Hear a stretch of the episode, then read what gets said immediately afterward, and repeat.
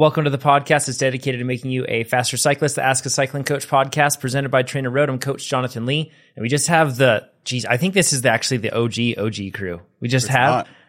It's not. You and Who's Chad the were the OG? OG. Oh yeah. Yeah, I joined that's- after like that's four episodes. That's actually a good point. Yeah, good point. Chad, you and I, OG. Do you want me to leave? no, I think that our listeners would revolt if you left. They like you. So, uh, everyone. okay, we have our head coach Chad Timmerman and our CEO Nate Pearson. How's it going, y'all? Good. It's going well. Hi. Sorry, I introduced you guys differently than normal. Uh, okay, well, let's get into it because today we have Chad. Is it fair to say like a ton of sh- uh, medium dives, schmedium dives, not really deep have- dives today? We have a few, but I'm going to be honest. I'm going to, I'm going to wing the other two because I, I didn't notice until the last minute that Amber wasn't a contributor. So I kind of hope that she she would weigh in on some of this. So I'm looking at you, you two. Okay, here we go. We got this, Nate. Put the team on our back. Oh Um, God. We don't need science. We just need blather and banter. That's it. That's it.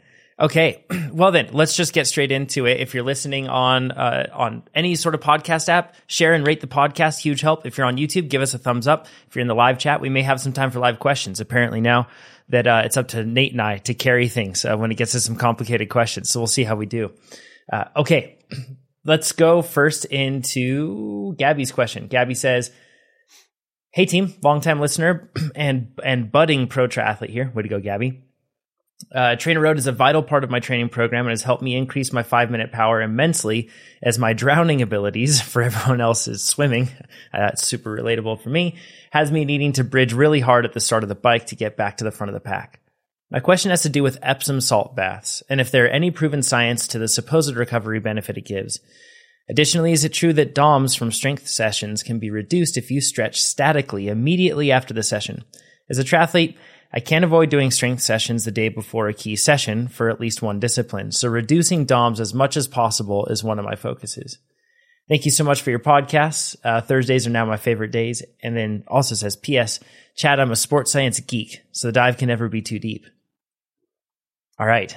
Chad, We where do you want to start with this one? It can go too deep for sure. It- it- sadly, it can. We've, Yes. we've plumbed those depths. It, it can, in fact, go too deep. Um, so, Where do you want to start? Well, she, she has a couple questions here, and I'm going to address one very succinctly and just say hard no. Uh, the whole idea that DOMs can be reduced from strength session, sessions via static stretching, uh, stretching in any r- respect. Really, if, if the damage is done, stretching isn't going to reverse it. There is a healing process. If it's an unfamiliar movement or type of stress that you're inflicting on the muscles, there's just a recovery path. And Mm, no, no, no research that we've gone over, and we've covered this in depth at different times, uh, supports the idea that stretching can weave you or work you out of that situation, dig you out of that hole any quicker than than just allowing it to heal. So uh, instead, let's let's look at reducing, you know, muscle soreness and facilitating recovery via the use of Epsom salts, which unfortunately is no more encouraging. and I'm man. just going to cut to the chase and tell you, you know, right from the start, just no. Uh, I, I don't want to string you along. Just no. Next, Next question. yeah. But no, but um, seriously, let me talk about some minor and still important points. First off, there aren't really any downsides. Nothing I came across says that doing this and doing it frequently leads to anything negative. And then, uh, secondly, never underestimate the value of the placebo effect. It's real. If this is something that, that brings you relief in any manner, and makes you feel like you're recovering faster, or just feel better in general, whether it's physiological or psychological, go with it. And then thirdly, it is downtime. It, it's still relaxation, and, and it's usually done in, in warm water. I don't know too many people who take ice baths with Epsom salts in it. In fact, the salt wouldn't dissolve, so it wouldn't work anyway. So this is assumed that it's a it's a warm experience, which you know warm water will in, improve circulation, uh, can facilitate lymph drainage, certain things that that we seek anyway. But the same can be said of numerous recovery modalities. So, does magnesium sulfate stand out in any uh, recovery specific ways? And and there's not a lot of research on magnesium sulfate. But before we go jumping to the old axiom of absence of evidence is not evidence of absence, there is in fact research on subdermal absorption. So regardless of what we're talking about rubbing on the skin, there's plenty of research that tells us whether or not that holds any validity. So uh, actually, first, let's talk about or differentiate between magnesium sulfate and magnesium. So magnesium sulfate is the form of magnesium that comes in a topical or that is used for topical use. So with, with Epsom salts, with any other topical application of magnesium is going to be magnesium sulfate. But really, we're talking about magnesium. So let's look at the benefits of magnesium supplementation and the potential harmful effects of magnesium deficiency. Before we get into that, Chad. Yeah. uh, Sorry, Nate. But we're both going to probably do the same thing. yeah, Like, go ahead. So what this is is you get in a bath and you get a big thing, a bag of Epsom salt, and you scoop stuff into the bathtub and you mix it up. And supposedly, when you get in the bath, then uh, magnesium will be uh, brought in from the water into your muscles, and then you'll feel better. Uh, you'll like recover faster, feel amazing. That's I've done this because I was So if I, there's many uh many uh people on the internet who are like that or they sell like um magnesium spray on your skin right and that's supposed to make you uh feel better and stuff so this next part i'm very interested in uh but jonathan were you going to cover the same thing or something else You, you nailed it, Nate. Exactly. Okay. We were on the same track. Yeah. like, like, probably what should is explain this yeah. Yeah. Perfect. do i put it on my food no, no, it's The why whole do i bag. eat in a bathtub yeah It's like cereal. Just mix it in with the bowl. Sorry, Chad. Go ahead. Oh, that's fine. That that I, I should have mentioned that. So thank you for intervening. So uh, I'll, I'll keep the, the the scientific the- often the too often super details very narrow, and talk about uh, the fact that magnesium is a cofactor for 300 plus enzymatic, enzymatic reactions. So it's it's involved in a lot of physiological processes. I'll keep it relevant to the ones that affect us as endurance athletes: ATP metabolism, protein synthesis, regulation of muscle control, blood pressure, cardiac excitability, so you know, our heart, vasomotor tone, and that's basically the the ability to relax and contract our, our blood vessels. They're not really the ability, but the goings on. Uh, neuromuscular conduction, so the communication between you know brain and nerves through two muscles. And insulin metabolism, it does play a part in cardiovascular disease, diabetes mellitus, which you know is type two diabetes, and seizures. So there are implications and interactions that are 100% legit, and and these are high, highly scientifically supported to the point where one study labeled them beyond controversy. It's just accepted. Nobody argues this. It's real. One example in particular was a study uh, from a meta from 2016 that demonstrated a clear beneficial impact on blood pressure of, of, of amongst the things that I just named. So again, magnesium is in fact vital to biological function. And this is this is relevant to both humans, but it's also potentially performance impacting w- with athletes. And more to Gabby's question, a pronounced deficiency is linked to such things as muscle cramps, you know, increased neuromuscular excitability. The two go hand in hand. And I saw a couple mentions of particular cramping in the uh, cramping, sorry, in the calves and in the soles of the feet, which you know resonated with me. And I, and I know magnesium isn't target specific; it's not going to go specifically to those muscles and solve your cramp issues there. But if there is any impact on cramps, great. I mean, it does make me think when I am cramping, is there a possibility that my magnesium levels are uh, lower than usual? I almost so that's an interesting point. So in the study, they were talking about calf and foot and foot cramps, right, Chad? Is that what Yeah. you just said? Mhm. So th- this is the sort of thing that always makes me question uh, the, or like not want to jump to conclusions.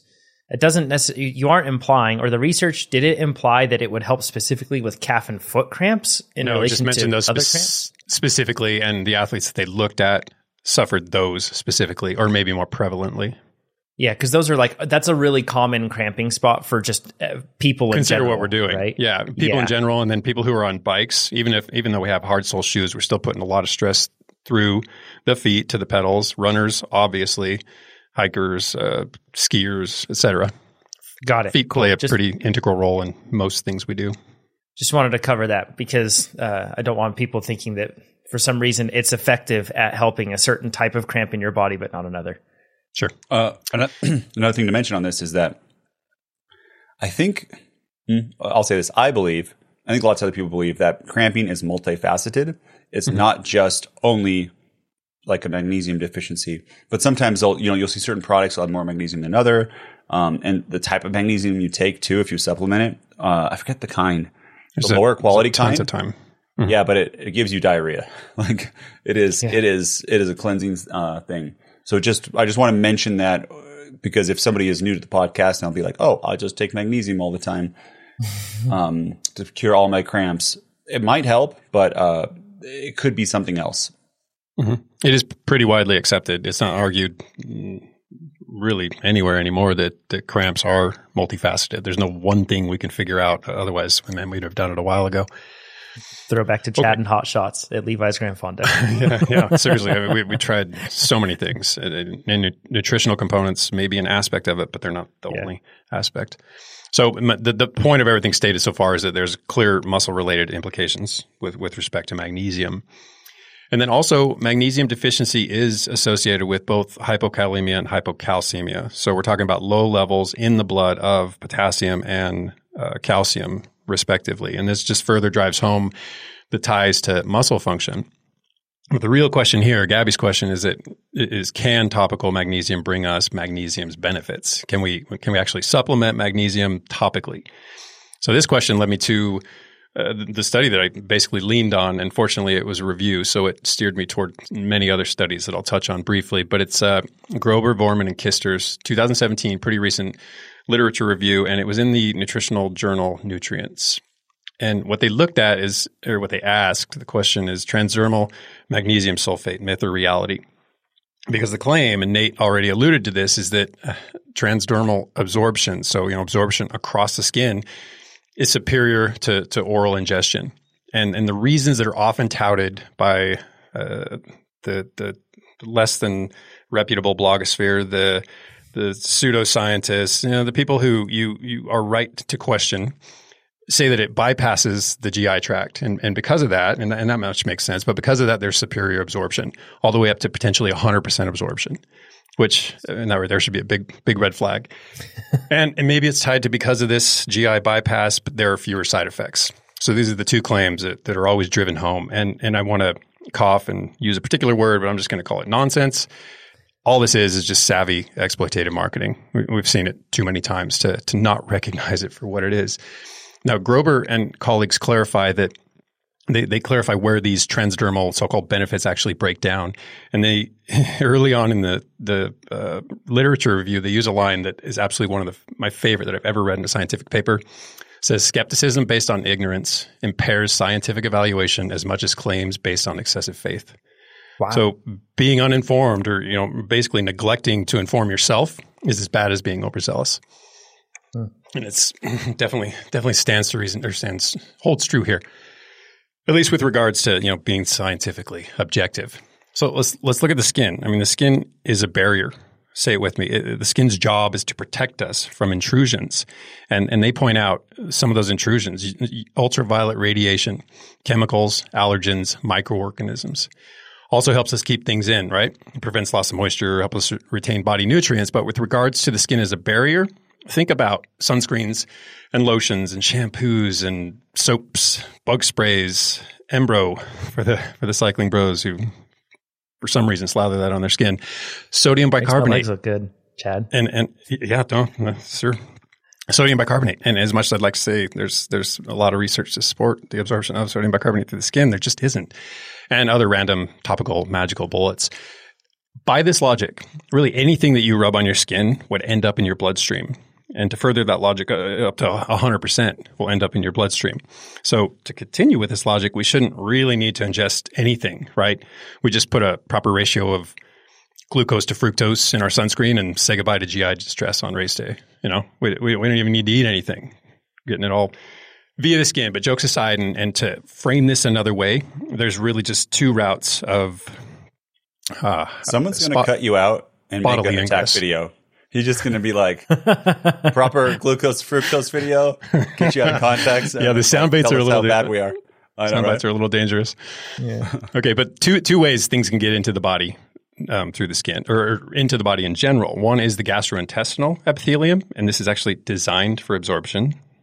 And then the dermal epithelium, so our skin, and this is designed to serve as a barrier, just as I said. So let's look at really the the only two ways for chemicals to gain entry via our skin, and, and the first is to penetrate the epidermis, and to do so, uh, whatever we're rubbing on there would have to penetrate the outermost layer, which is called the stratum corneum. And this is comprised of about 15 to 20 layers of flattened dead skin cells loaded with keratin. And keratin is a highly fibrous protein. And these cells, these stratum corneum cells, are actually embedded in a lipid or a fat matrix, which means they're water repellent. Okay, so access only via lipophilic substances, fat friendly substances. Magnesium sulfate is neither wa- water soluble nor fat soluble. Combine it with oxygen and it becomes water soluble, still not fat soluble.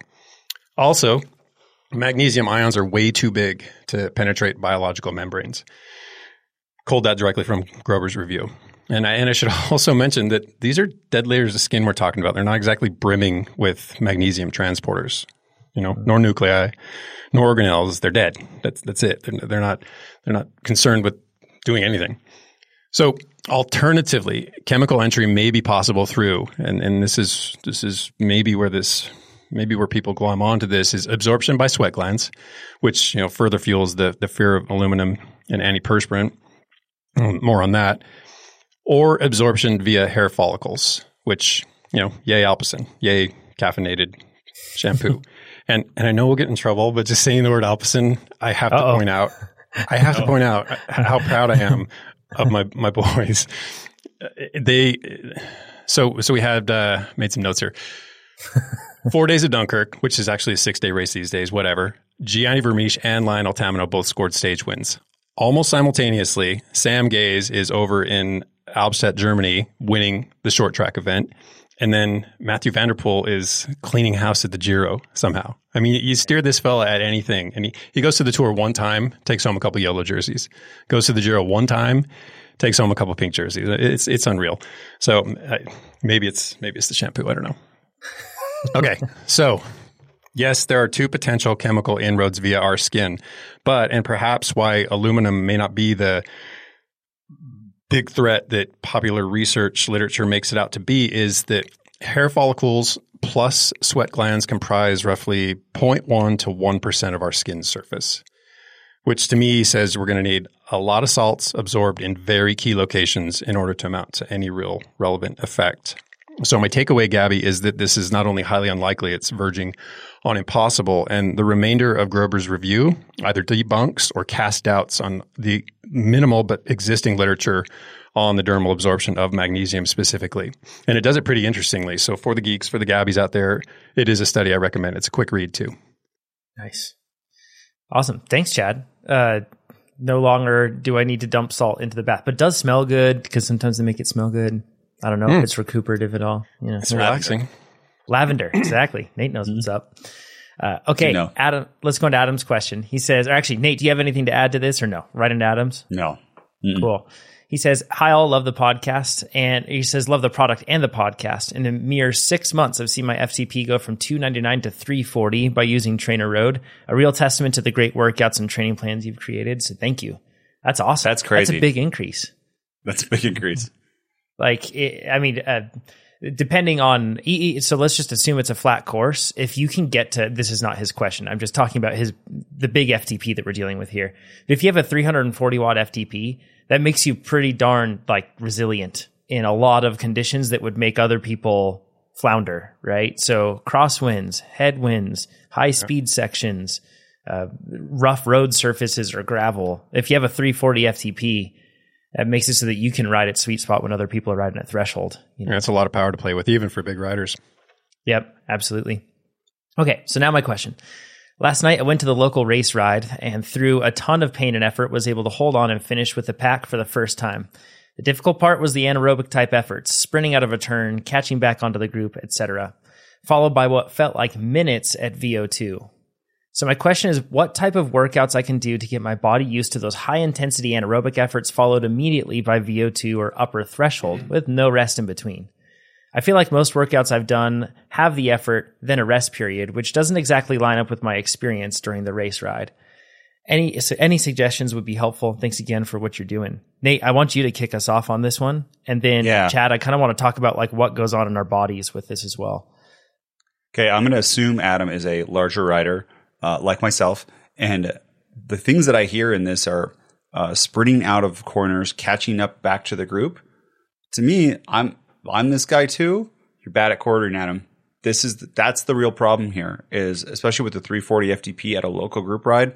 I don't know who's riding this ride, but at 340, um, you know the the 340 should be able to stay on, but the the words that I'm hearing is catching back up because if you're going into a turn and everyone else is gapping you, then obviously you're the one that is uh, not turning correctly. And maybe John, you can help us with some uh, turning stuff. And actually, the, some of the ones that Pete said that was really nice and helped me is when going into a corner, I gap the person a teeny bit, and then I do one extra pedal stroke. And Meaning through that the you corner, let the person in front of you open up a little bit. Is that what you mean yeah, by just like a wheel. Yeah, like a wheel. So you let or them get and a half. a bit. hmm Yeah, whatever. So I'm in the draft. I'm really close, and then I just I make that distance larger because I want to maintain more speed. So maybe they're slowing down in the corner, but I am going to have one more pedal stroke, and as we're going through the corner, I'm actually coming up on them. And what really sucks is if they slow down a ton and you do this wrong and you're going too fast. So if it's too big of a gap, you can have to hit the brakes in a corner, which is very very bad. But in general, that will make it so that on the exit you don't have to uh, sprint up as much if someone in front of you slows down more because that's the worst part, right? Someone uh, in front of you slows down, and then you have to slow down. And John will like, John gets upset. John, you get upset when something corners Oh, yeah. poorly in front of you in a race and makes you have to sprint out.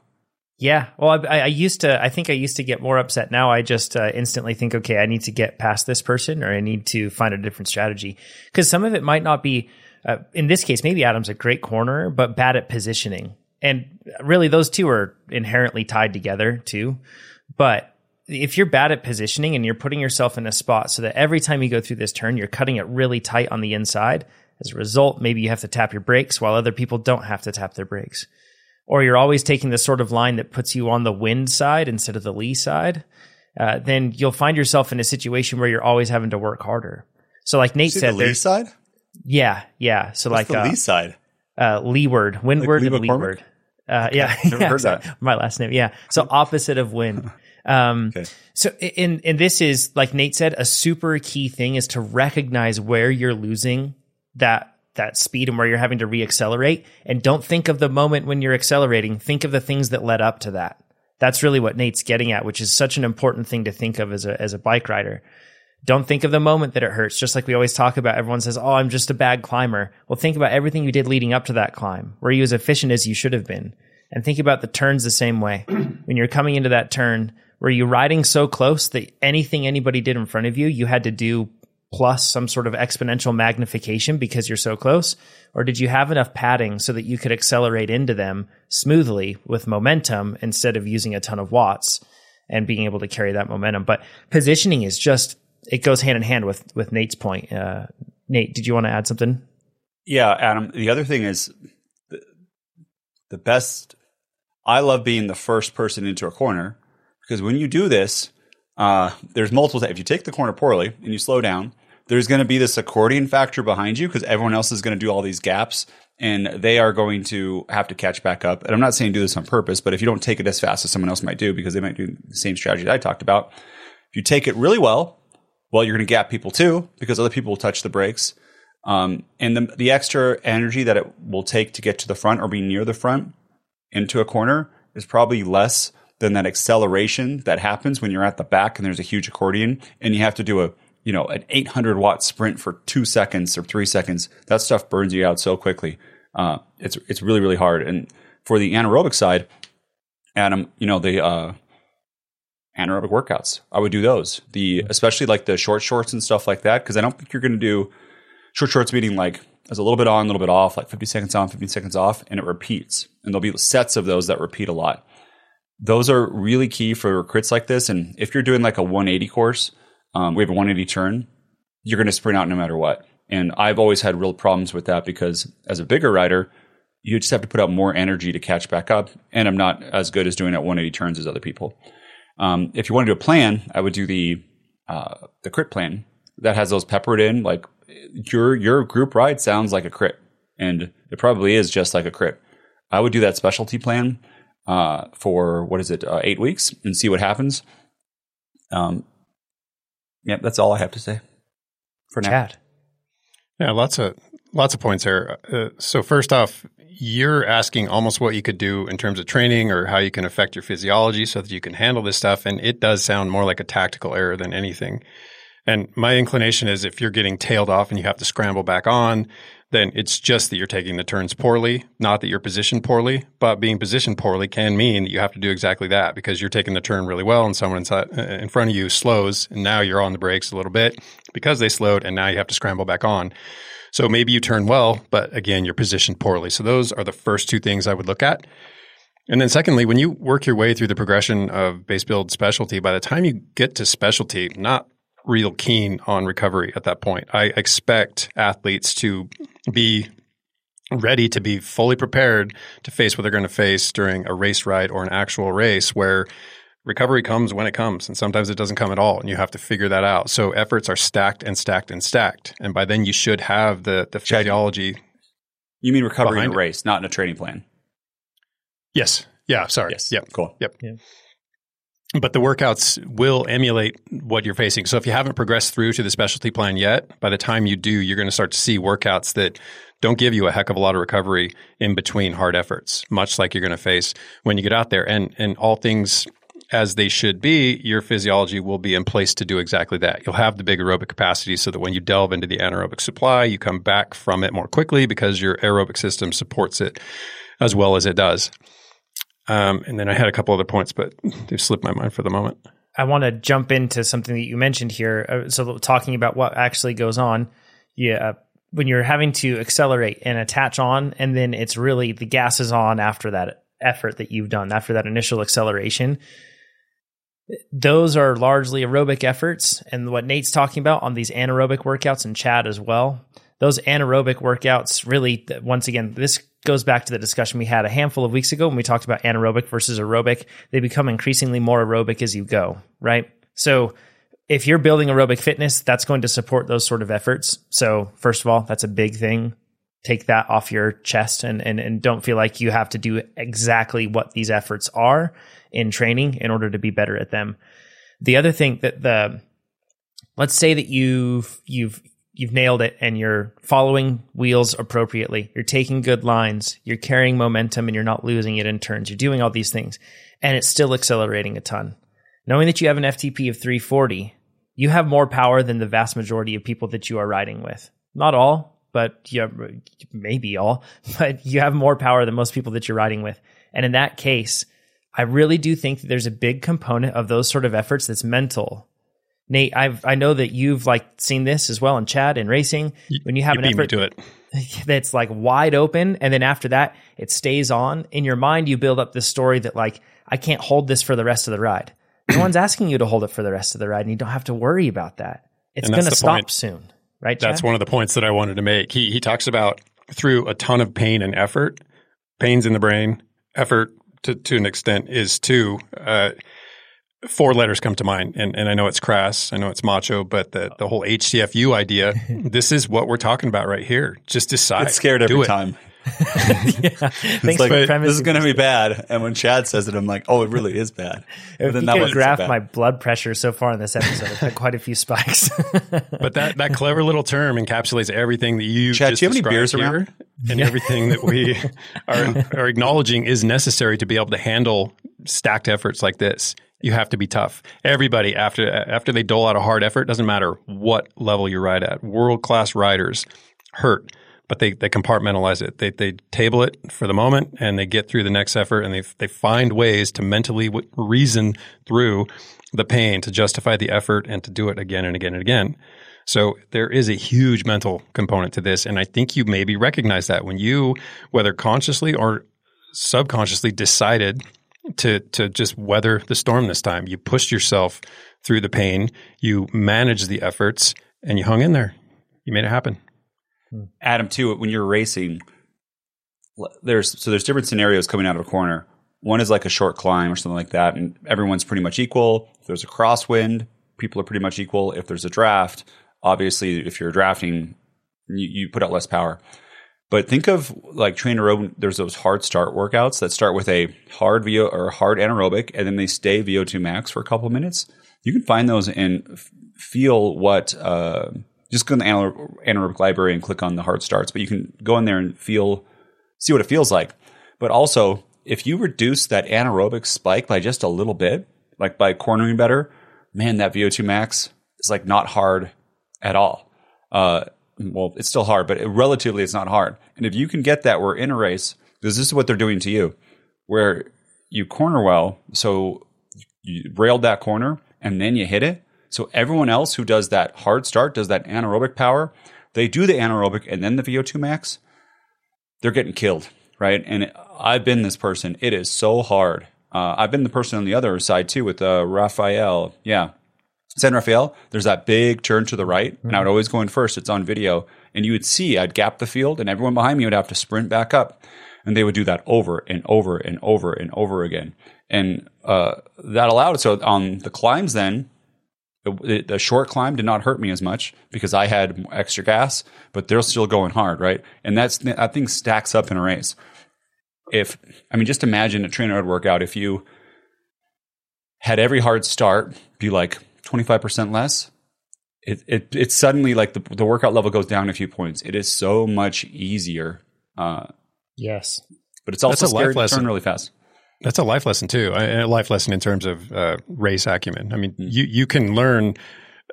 In my early days, I, I favor or I fancied myself a, a, breakaway artist, and over time, I got pretty good at doing it. I didn't. I wasn't good at it to start with. I've, I was downright terrible because I thought I had to punch so hard and hold it for so long to, you know, first establish the gap, grow the gap, then settle in that I'd blow myself up. So it's the same idea. I mean, that, that hard start was too hard. And because of it, you know, I hobbled, hobbled myself and I got reclaimed and pushed through the washing machine and maybe tried to do it again. But over time, you learn that just by dialing it back a little bit, and, and a lot of those hard start workouts still have an initial effort of 150 or 140 or 130. And that's intentional, not because I want you to be able to do, you know, start at 130, then next week do 140s, and next week do 150s that, that's part of it, but also to recognize that, man, when I do 150s, it cripples me. But when I do 140s, I can really hang in for the rest of that interval. So when you get out on the race course, you recognize I don't want to I don't want to bury myself quite so deeply. I'm going to hold back just a little bit, still going to, you know, gut myself, but I know that if I don't go quite that hard, I can settle in and hold this effort and and and my chances of staying away grow exponentially. That's the that's the game theory of racing that is so much fun of how hard do I have to go in order to create the gap, but no harder than I have to. And if you go too less, you won't have the gap and the effort's wasted. That is it's so fun. So what Chad's saying is he would go all in and then you just die because you can't hold the you do a 30 second like 800 watt or 700 watt thing it's really hard to hold threshold in for 20 minutes uh, like well, really early really days early days, you don't have any basis for comparison anyway. You see other people do it and you think, well, they're, they're really suffering. That's the only way that's going to work. So you make yourself do that. And then you find out there are limits. You can only suffer so much and still, you know, maintain any, any, any gap at all. Wait, let me say this real fast. Uh, this is what Amber talked about last week too, is attacking when no one else, when it's a structural thing. So through some kind of thing where it gets narrowed, if you can attack then, then you can lower the amount of wattage you have to do for that sprint or for that gap. And that, that's the best. So it's coming out like uh, you know, there's a short, there's a, even a turn, a single file on the turn. You come out of that, there's a gap. It's amazing. Sorry, John. I just had to get that out. Yeah, that's a great point.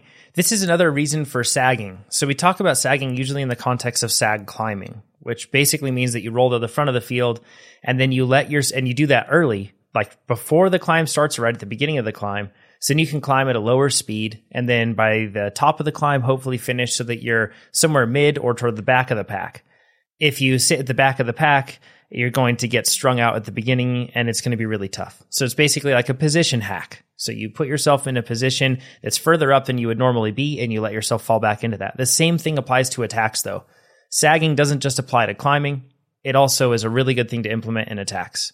So if you're trying to withstand attacks instead of trying to establish a breakaway, and when people are attacking really hard, let yourself slide back and let a few people fill in those spots and then go in. Because if everybody else had to do a sharp anaerobic burst to be able to accelerate and snap onto that and then be able to maintain, well, you're one leg up on them because you didn't have to do that burst. So this sagging uh, tactic is something that you'll see savvy riders use in criteriums.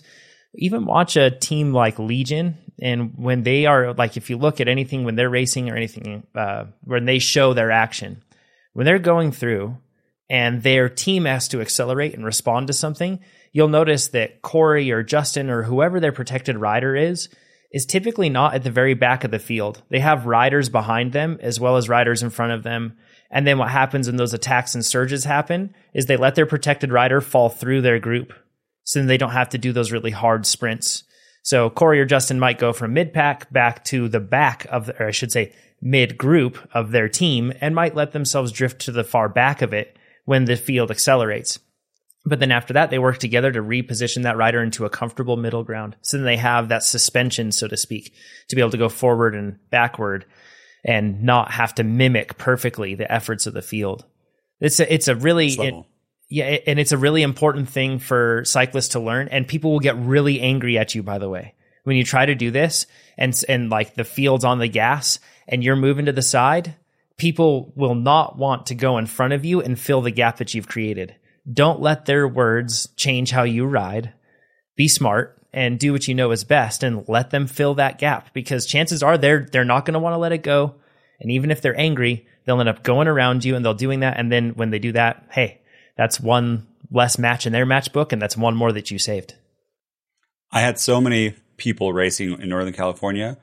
You're dropping wheels. Why are you doing this? Like, don't open that gap. What are you doing? And I'm I'm I can it's a flat course. I've had like a 360 FTP uh, or more at, at sea level. I can do that. I'm doing this on purpose, and oftentimes too, I do that gap because I know they're going to come around and fill it, and then they got to burn a match. And uh, I know the people that yelled at me, I beat them in the race. Like it's that's it. Just because you're dropping a wheel in a race doesn't mean you don't know what you're doing or you can't hold it. Uh, it might be you know exactly what you're doing, and that's more game theory, right? Who's going to have the bigger gap. This actually happened in one of the, I think it was like Golden, Golden City something, the three days uh, circuit race, or I forget what it is. But anyways, somebody was on my wheel the whole time because I just won a bunch of races and they just stuck to my wheel the whole time and anywhere I would go. So what I did is I just dropped off the back of the field and I was like, one of us is going to like just be out of the race and I was going to make it be them because I would have to, I, or I was going to do was attack them, and it worked. I you can see it on video. I just dropped back, and eventually they're like, okay, I'm going to go up and stop following him because you can make it so hard for them. I don't know. Someone else could say you, you're not going to, you are not. Man, this is hard talking today. Someone else could say, "Oh, you just can't keep up with the race." But what I was doing and dropping back was very tactical in order to get somebody off my wheel, so that I didn't have a follower the whole race that would then beat me in a sprint. Hmm. Yeah. Are you talking about Copperopolis? Nope. No. Yeah. Nate, Chad, do you have anything else to add to this one? I don't think so. No. Cool. That's a good question. And hopefully it helped you. You can do those efforts, but remember, replicating your efforts and training that you experience in the race isn't necessarily going to be the key differentiator. In many cases, it's those soft skills that we're talking about. Chances are you already got the fitness of the 340 FTP. Uh, chances are you've got that in place. So look at the soft skills and then sure, make sure that you aren't those efforts aren't foreign to you in training, but just know that doing them in training isn't going to be the panacea. It isn't going to fix everything for you. Um, it's about positioning and being savvy, like Coach Chad. Chad, I miss when you race, man. Mm. It's good stuff. Imagine the race analysis we could get on Chad, Nate. It'd be exciting, right? We could have like good proper stuff. Speaking Especially of race, Oh, air center, just air center. It's such, such a repeated course and it's such a basic course that really all you have to rely on is strategy. Yeah, it's fun. Speaking of race analysis, by the way, we have one coming up this week, and then we have another one coming up the next week. Reckon we're back on a weekly cadence. Racing is back. It's exciting stuff. This week we're going to see Keegan Swenson's Fat Tire Crit win.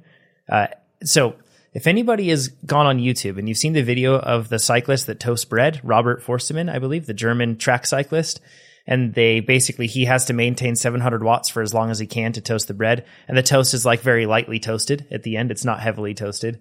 He held it for about a minute. Granted this was on like uh, you know he just cold start. That's pretty tough.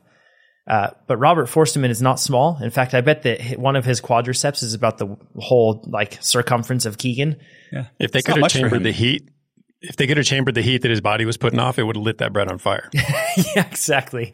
And and to be clear to you, Robert Forstemann is is not really focused on one minute efforts. That man is a sprinter of shorter durations, but still, Keegan puts out more power than that in one minute during this fat tire crit, and you get to see it, and it's pretty darn impressive. Uh, it's really cool. So, tiny little bird leg, ostrich leg Keegan was able to do all that. It's pretty good stuff. They're it's a good race tiny. analysis. what's that? He does not have tiny legs. He does. He has extremely tiny legs. I think his I think his calves are about as big as my forearms. You'll see. Yeah, I Calves, yes. Quads, no. Yeah. okay. So it'll be a good race analysis. Stay tuned for that. We have more coming, more crits. One of our employees, Zach, uh, fast racer in NorCal. We're going to get to see a lot of his races. It's going to be great. Uh, we're also, and I'm just going to put this out there now. We are interested in reviewing race analysis from all of you that are racing. And we're going to have a system where you'll be able to upload your race files and your video, and then we'll be able to look at that and analyze it with you. And Ivy is going to be helping us with that. Ivy's a super savvy crit racer. It's going to be awesome. Uh, I can't wait. And thanks, Ivy, in the live chat. Okay, Forrest question. It says, Hey, TrainerRoad Crew. Five stars as always on all the things. Literally everything I know about cycling, training, nutrition, racing, bikes, I have learned from your ecosystem. I'm a fan for life, so keep up the good work. Says, I've, yes, that's the goal. I've recently noticed that after long duration efforts, it takes a lot of time to be able to ramp down physically. For example, last Sunday I did an approximately three and a half hour ride with an IF of 0.87. The ride was 9:30 a.m. to around 1 p.m. I did take in some caffeine, but nothing really out of the or- out of the ordinary. I feel, excuse me, I fueled the ride for 80 to 90 grams of carbs per hour, had a recovery shake and a good lunch thereafter. Then I worked in my yard for a few hours building a fence, took my five year old daughter on a bike ride, and finished the day by taking the family out to dinner. I basically ate two meals all day. So, you know, standard dad, homeowner, cyclist weekend day. I then went to bed around 10 p.m., but still felt like I had a rapid heartbeat and had a hard time falling and staying asleep. I was physically feeling pretty tired, but could not seem to slow my systems down. This seems to be a pretty common theme anytime I have a long and hard day. So my main question is, is this normal? What's going on here in the body? And any recommendations on how to kickstart the body back into a state where it can better recover? I have some pretty heavy weeks coming up in prep for BWR Belgium Waffle Ride North Carolina, so I'm hoping to gain some additional insight into the recovery process, looking to optimize my next three to four weeks prior to the taper into that. Thanks I- again I- for everything you do from Forest. I'm sorry. Nate. So I didn't see the last line. I have I, no one should do this, but I've heard people uh, say this is a reason why master athletes dope is they want to do their ride and then they want to like do the rest of their day inside of it. Mhm. Um, if you decide to do like testosterone replacement, don't race in any races against anyone else. You can be by yourself and have a doctor do that, all that stuff. But it's really hard, right? It's so hard to do a ride in the morning and then be a dad, be a husband, be a friend. Um, Be a it's mom. a lot. Be a- yeah, be a mom. Sorry. Um, it's a lot easier. I've done this before. You you ride and you just lay down all day, like the pro life. And Yeah. You watch TV and you eat and you're just kind of like, oh, I got to go to the fridge and this is hard. um, yeah, the, the other parts of life, and this is where we t- talk about too, is not everyone can handle the same kind of stress, and it's a lot to do about the stuff outside of the training rather than inside. But Chad, I think you have you have something I can just be quiet for for a while, huh? No, yeah, not for too long, but that's those are solid points. I mean, I, I I make the mistake far too often of prioritizing a big workout ahead of my day when my day is packed full of a lot of things I'd like to do, and I end up not getting to them because I'm completely wasted. So. uh, And if I do get to them, they're not enjoyed the way they would be because, well, I'm completely wasted. So I have to fight my way through it. Wait, Um, I do want to point out you said completely wasted. Let's clarify. Is this a, We're having to put a, we're having to put a lot of clarifying statements on Chad today. spent. How's that? Completely spent. I like that. Yeah, it's good. Uh, and, and you tell me, Nate. This guy did three and a half hours at an IF of 0.87. That to me suggests probably time to reassess because that's a that's a Yeah. real high IF for three and a half hours. But Yeah, uh, either too- way, it was an intense ride. I, I get that, and that's that's the point we're taking home. Um. So um, uh, plug? Time to go into uh, TrainerRoad early access. Click AIFTP detection. yes, Click that actually, button. That was hmm Yeah, and then see what your new FTP is because I agree, 0.87 for that long Three hours. is. I was yeah. going to try to steer you there so that you could plug that more naturally, but you I got it. You know, I'm slow. so I'm the Ad- the Adderall's It's okay. in me now, so I don't know what the problem is. it's kicking in. Yeah, Okay, so Forrest, uh, what, what we're talking about here, what you're talking about, is reestablishing your pre-exercise parasympathetic rest and digest state. So I'm pretty sure that's one of Amber's words. I'm not not sure. It's it's been uttered a lot. It's come out of her mouth quite a lot because that's the, that it's real. It's it's what it is. So to put it another way, it, we're basically manipulating our autonomic nervous systems predominant state. So sympathetic versus parasympathetic, which is the the one that's in charge at the moment. And exercise moves us toward that sympathetic state and, and it does a lot of things. It mobilizes, it helps us utilize fuel sources, elevates our heart rate, our respiration rate, breathing rate, or all that is respiration rate, etc. So what facilitates this transition between these autonomic states? Uh, and basically, it comes down to catecholamines, and specifically norepinephrine and epinephrine, which are also termed noradrenaline or adrenaline or adrenaline or adrenaline. There's there's so many things. If there's a nor before it, I'm talking about the N one. if there's an E before it or an A, talking about the other one. But uh, I'll, I'll vacillate between those terms often enough. I'm pretty sure everyone will follow along just fine. Um, and I'm going to do it looking at a handful of studies, going to jump around a bit on the timeline too. So 2011, Shahsavar and colleagues looked at changes in catecholamines after intensive physical activity, and they did so in 14 young athletes. They had them do a Bruce test, which is a treadmill test that basically gets faster and steeper as it goes, and it pushes athletes, in this case athletes, to a point of exhaustion. And in their cases, they averaged about 16 minutes before they fell apart. And then they looked at the epinephrine and norepinephrine levels prior to the Bruce test, post Bruce test immediately, one day after, and then two days after. And their findings were that extreme exhaustive aerobic exercise, something we're all quite familiar with, significantly increases both epinephrine and norepinephrine levels up to two days post. And they only measured it two days, so maybe longer. And they, they also concluded that changes in catecholamines may be influenced by the duration and the intensity of the exercise and the psychological state of the athlete beforehand. Because catecholamines are released in response to both physical and emotional stress, really just stress. Jonathan. So is is that inferring that we could chronically be in a state of compared to a person that is not training and doing uh, hard work regularly, and we're talking about like aerobic training, that we could mm-hmm. be in like a constantly elevated state, where a more sympathetic than parasympathetic state? Entirely. Yep. And I, I, came across a, an actual physiological phenomenon that I'll get to in a bit that is new, is new to me, pretty interesting. Hmm. Um, so, uh, on top of this, even just the anticipation of exercise to come can actually increase catecholamine release. We've talked about that before. I don't Felt think we couched it in the terms of catecholamines, but I think we, we're talking about cortisol all the time. But the fact is, the body responds to perceived uh, insults, right? Just just psychological stress. Hmm. So the minor point being is that incoming levels of catecholamines will very likely impact both what's going on during exercise as well as post exercise levels of these very same hormones. And this is favorable while we're working out, while we need this to be going on. It's not so favorable favorable after exercise cessation. Also, your nutritional state, and this typically revolves around hypoglycemia. So, low blood sugar levels can increase your catecholamine levels. Hypoxia. So, if you find yourself in a low oxygen pressure situation, if you're at altitude, if for whatever reason you're exposing yourself to, to low PO, PO2 or whatever the term is, that, that can increase your catecholamine levels. Caffeine can as well. All of these things can can bump up those epinephrine, norepinephrine levels. But let's let's turn this back toward exercise specifically and look at a 2008 review by Zouhal and colleagues where they looked at the, uh, the effects of exercise, training, and gender on catecholamines. We're just going to focus on the exercise component of that. And what they noted was that exercise characteristics can elevate the levels of epinephrine, norepinephrine, anywhere from one and a half times, so just a, a, a little tick upward, to more than 20 times basal rates. So these are big changes, and it's dependent on what? What I just said exercise characteristics, which are type, duration, and intensity of exercise. Add to this, and this is what I just hinted at, this physiological phenomenon called sports adrenal medulla, which basically says that endurance training or really exercise training can actually increase our capacities to secrete epinephrine and norepinephrine, adrenaline, noradrenaline. So you know, through training, we can actually increase the degree of our sympathetic response, which mm. is hmm. what Jonathan suggested just there.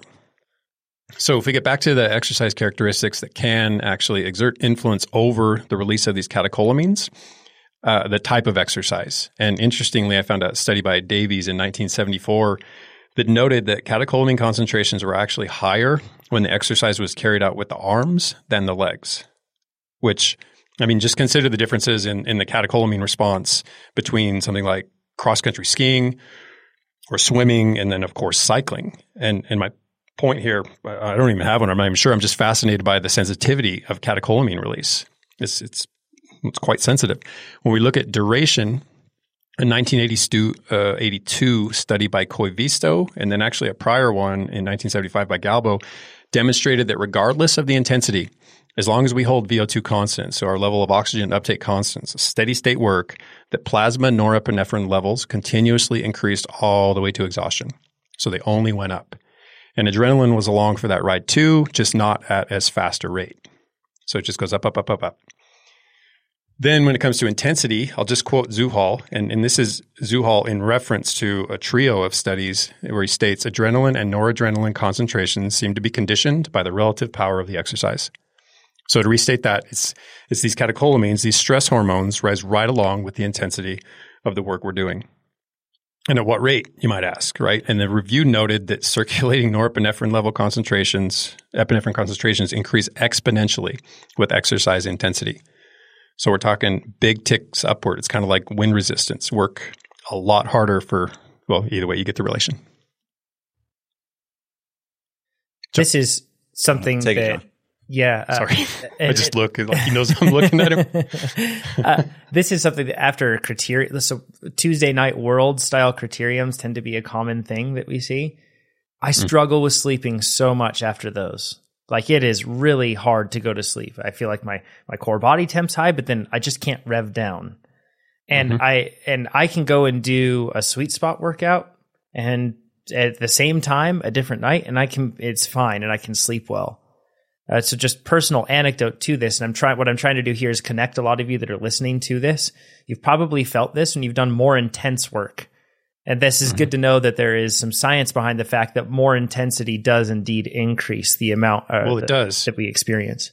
It, it for sure does. I mean, duration, intensity totally bear mm, significant effects on on the the release of these sympathetic fight or flight uh, hormones, and and it makes sense because we need more fuel, we need more heartbeats, we need more breaths per minute because we're doing more work. So yes, Uh, in fact, I'll wrap this up by pointing out what Zouhal pointed out is that intensity is probably the biggest hitter in this whole catecholamine ballgame.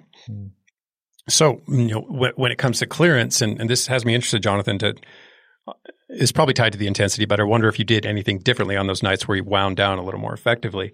So let's talk about the clearance of these stress hormones, which is really just the reversal of this uh, sympathetic emphasis. And this was these are all older studies too. 1979, Hagberg and colleagues studied the clearance of specifically norepinephrine during recovery, and they were trying to determine if the clearance rate or the accumulation rate, you know, affected the rate of turnover more. And really, that doesn't we don't care about that. But what I took from this paper and, and other related papers is to reduce stress hormone levels, we have to do the opposite of the things that elevate those stress hormone levels. I mean, right? That, that it, it seems so obvious, but it is just that simple. Reduce your intensity, feed yourself, gradually de-escalate, but don't necessarily tank your blood flow, your heart rate, your breathing rate. In other words, cool down and, and simply begin your recovery process. And that's comprised of all the obvious things nutrition, rehydration, relaxation, and all the forms you can get it. Maybe an overlooked one is cooling, either via the, the ambient effects of, uh, of your environment or artificial ones. I, I, I think back to when I was in Italy and just dying in my hotel room. I used cold, damp towels and took a nap. I woke up feeling refreshed and I actually slept quite well that night. I remember. yes, I, I was in Italy. No, At, uh, Remember uh, what is it? Uh, single track six, John. Oh my gosh! oh, tell that yes. story? Same thing. It was so hot. It was so we were in. was we impossibly hot. we got it. It was like a nice looking ski lodge, and I figured, Mm-hmm. man, this is going to be really nice. And we got in, and there was no AC. We're like, oh, okay, Canadians we're, don't have AC. we're in Canada, and and I guess we're in the mountains, and this is mostly a winter place. I get it. And we're like, well, we at least got to have fans. So we called down to the front desk. We're like, hey, we need some fans over here. And there's no Walmart nearby. We're like in remote places. there's no store that would sell them. And they were like, yeah, you got one. They're they're in your closet. So we opened up the closet, and it was literally, I mean, it was not much larger than one of the handheld fans that you would have that like you carry around with you. And that's all we had. And the Chad's reaction, I I swear it would probably do some damage to us if we had these things on the internet, Nate. But it would create like entertaining content if we could have a camera crew following us when we were going through those oh, scenarios. I know I should have took pictures. So Chad, what he did is he took a bladder from one of his race packs. He filled it with water. He froze it and he tied it around his neck, put it on his chest, and he walked around just like Desperate. watching TV. He like have his laptop because it was in between. We're just like chilling, right? Because we had the the race days, and he just have it laying on him like a big, huge necklace uh, bladder on his chest. Race days in hot environments, coming back to a hot hotel. I mean, we had to be working in high 80s, low 90s. So you Yeah. come come back, you're on fire, and there's no chance of cooling down. You go into a room where there's no air circulation because we couldn't get any wind moving through there. I mean, the lobby, to its credit, was uh, the, the hotel, or not the hotel, the elevator lobby was air conditioned, so you could go lay out there, and we did, all of us. Um, but I mean, w- what, what are you after? You want to lower your core temperature because that's going to bring with it a, a reduction in your heart rate, a reduction in your respiration rate, and this all of these things to steer it back around to Forrest's question uh, happen when you extend your cooldown. So, so you didn't mention your cooldown in, in everything that you described that you're doing. So I'm going to assume that it was either truncated or maybe didn't exist. And I can totally understand that because when you come back from a highly intense three and a half hour ride, last thing you want to do is noodle around for a while and cool down. So my suggestion would be if it's three and a half hours and you're, you know, five miles from home, dial it back. Start your cool down on the bike so that by the time you get home, you're already leaning toward that more parasympathetic state. You're already de escalating everything. And you're trying to basically just encourage or facilitate that return to, to what's predominant, the parasympathetic, the rest and digest state. Nate, looks like you want Yeah, to say I- something. Yeah, it's the next. I'm going to take a live question before we go to the next one. So you do. Okay, I've got This some one? things to add on this, Yeah. if that's okay. Go for it. Uh, it sounds like a basic and available thing, but we overlook it, particularly if you're a busy person with a lot going on that day. And you're so, like Chad talked about rolling back to the house. And if you can do that, absolutely do it. Personally speaking, from anecdote, that's very beneficial in helping me reach a parasympathetic state earlier. However, the reality may be that you are rushing back to finish that ride because you've got other engagements that are on your calendar. So it's really it's trying to get ahead of your day and planning your training so that you have that sort of time in there so that you can wind down a bit. So if you can, try to get ahead of it and plan out so that you can get just set aside time for reaching a parasympathetic state or at least more than what you're currently in. The other thing is cold showers, just or, or, or a cold bath, whatever it might be. We've talked about ice baths for recovery and how there's not a whole lot of science behind them being beneficial. We've done that before on the podcast in terms of like recovery. Um, that said, it could be extremely beneficial to just lower your core temperature. And if you have a, and if you don't, if you can't do an ice bath, just do a cold shower, right? Uh, do something. Something is better than nothing in helping you reduce that core temperature. Also, one thing that I'm thinking of is it's really easy to become undernourished and dehydrated. And if we look back at the rest of Forrest's question, he mentions that only ate two meals uh, throughout the day and you rode for three hours at a pretty high IF. I bet you burned a lot of calories. So you probably put yourself in a state in a state where your body needs fuel and it's not getting enough fuel to be able to operate effectively and recover. And it's so easy to become dehydrated, particularly when you're dealing with these days where it's like, um, you know, you've got, like you mentioned, taking your daughter for a ride, going with the family to go do other things, soccer games, going to the store, doing all that. It's really tough. We lose a lot of, of liquid in our bodies through respiration, uh, not just through sweat. So I'm not saying like look at your sweat rate and then figure it out. No, just anticipate the fact that you're going to use a whole lot of liquid. And as a result, But you're also just describing him, excuse me, being in a catabolic state, and catabolic state and the parasympathetic state go hand in hand. We just talked about the fact that hy- hypoglycemia elevates catecholamine levels. So if you haven't eaten enough, just did three and a half hours at high intensity, I mean, that's you got to be pushing 2,000 calories there, and you compensated with two follow up meals. And it sounds like you nourished really well on the bike, and that covered the work that you were doing at the time. But the deficit created isn't really being addressed, and that can affect stress levels post workout. Absolutely. So those are uh, two ti- or three tips.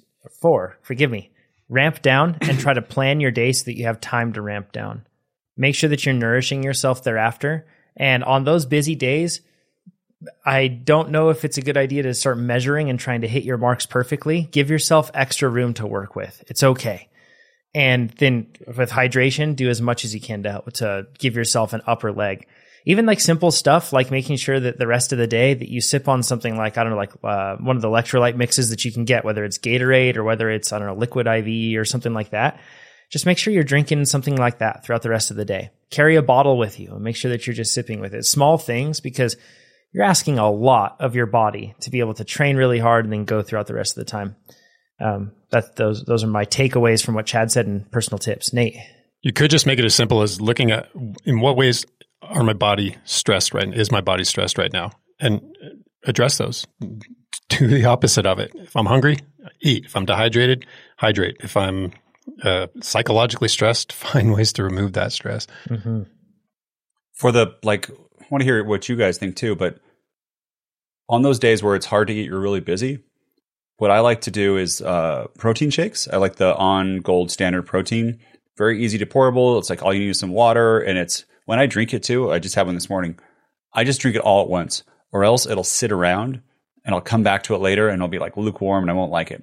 The other one, man, like fruit, so portable, has fiber in it, um, bananas, apples, real easy to take around, uh, berries, I really like that to kind of snack on too, and I can taste good. Yeah, exactly. And oh, that's another tip too with Amber. So Amber would take a like lemon lime flavored uh, electrolyte mix and mix it with chocolate or vanilla uh, protein powder. So you can get a little more salt and carbs, like after your rice or wherever you are, in inside of you know in your drink. Tastes a little bit different, and it's nice. And that's another tip, easy thing you can do. Uh, when you have a busy day. Like I do that all the times. We have to go somewhere with the kids, and I literally have like 90 seconds, right, of mm-hmm. like time. So you can make your protein shake really fast. Um, oh, uh, by the way, a milk frother. If you guys ever use one of those, good tip. You mix your protein. You put the water in. I put the protein on top, and I put creatine on top and then I go for like 30 seconds, and I don't have to have like a zillion shakers because I think the shaker's always used. Mm-hmm. Right? Yeah. Um, and it actually mixes it up better for me than a shaker. Those things are like $8 and they're amazing. Yeah. So I can do that and then it grab like three, two, three bananas, and you're good to go in the car. Uh, mm-hmm. It's not as good as a full meal, but it's it's not bad. Something's so better. What do you nothing. two guys like for? Yeah, I'm not a big fan of bars too. Um, I like the the protein and like fruit is my go to like on the move. But what what do you or avocado toast too? That's that takes a little bit longer, but man, I can make that fast. Mm-hmm. Uh, John, I'll go with you, John. What do you like on those busy days to eat between? Yeah, shakes is a is, is a big thing for me. Uh, it's easy. I can also make it so that it's I already have everything pre mixed the night before. So I prep for my Saturdays like it's a race day because if I don't, then it ends up catching up with me and beating me. That's just how it goes because my Saturdays are so busy with soccer games and everything else going on. So I have to plan ahead and I have I'll have a mixer like a shaker bottle and I'll have my protein in a bag and it's just easy and I can put it right in and I already have the liquid in there and it's done and that makes it really easy. The other thing that I like to eat too is uh, we have like little things of hummus and pita bread, something like that.